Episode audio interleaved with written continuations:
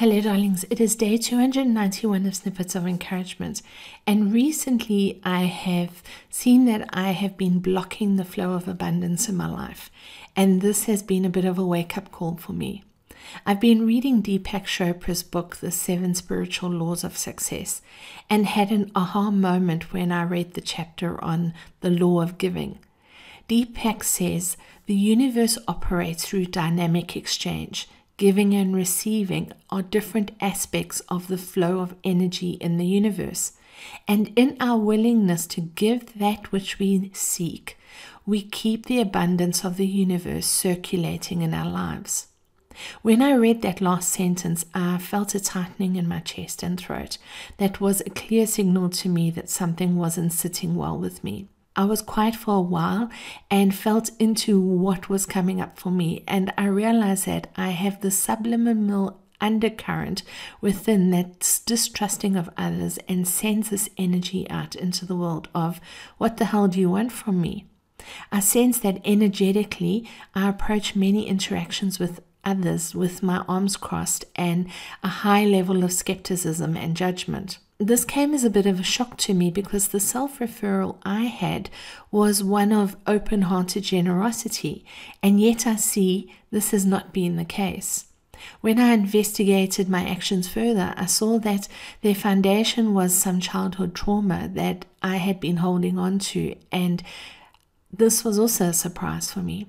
After reading this chapter, I realized that I wasn't allowing the free flow of consciousness through me. We are all energy, as you know, and that energy is divine consciousness. The degree to which we experience our divinity or consciousness is the degree to which we allow the experience of universal energy and unity. Deepak explains this beautifully when he says, The flow of life is nothing other than the harmonious interaction of all the elements and forces that structure the field of existence. We experience that flow as abundance when we are in alignment with the flow of life, when we are allowing it to operate in and through us. When we create blockages or resistance, we experience the antithesis of abundance, which shows up as lack, fear, and disease. The laws of nature are ones of ebb and flow, up and down, in and out. This is the exchange and flow of energy. This is harmonious. The same is true for us. We need to be experiencing both giving and receiving to experience abundance. If we are not open to giving or receiving, then we are not open to abundance in our daily lives. If we want things such as love, kindness, grace, joy, and hope from others, then we have to give love, kindness, grace, joy, and hope to others. For the free flow or harmonious life, that transaction is always balanced. We say you give what you get, and this is true. What we put out into the world comes back to us, often in spades.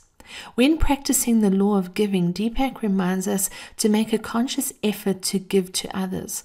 Just as we would take a host a small gift if we visit them, we can share a small gift with others throughout our day.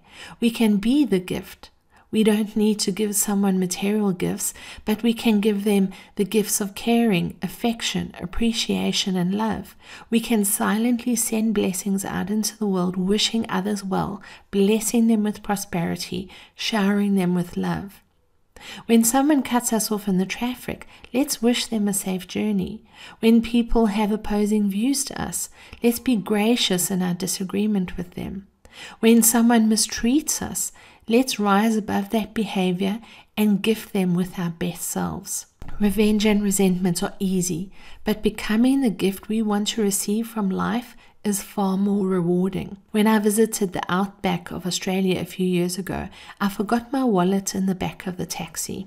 After realizing what I had done, I fell into a bit of a panic and was trying to figure out how to solve my problem when the cab driver found me and returned my wallet. When I looked inside, I realized that a hundred Aussie dollars was missing from the cash I had on me, and I felt a sense of anger and resentment rise within. And as I was about to start cussing him out, I found myself speaking blessings upon him and his family. I had a strong sense that he needed the money, and I released him from his wrongdoing and wished great blessings to come upon his family with that money. I knew that was the right thing for me to do. I chose to be the gift in that moment. I know this snippet is very personal to me, darling, but perhaps you may also choose to be a gift of caring, affection, appreciation, and love. As we raise our consciousness in harmony with the universal flow, the law of giving states that abundance will flood back to us. So let's create more harmonious abundance in our lives and the lives of everyone we come into contact with. What do you say? You've been listening to Snippets of Encouragement with Angie Barnard. If you've enjoyed this snippet, share it with a friend. But more importantly, now that you've received, get out there and encourage somebody else. Have a wonderful day.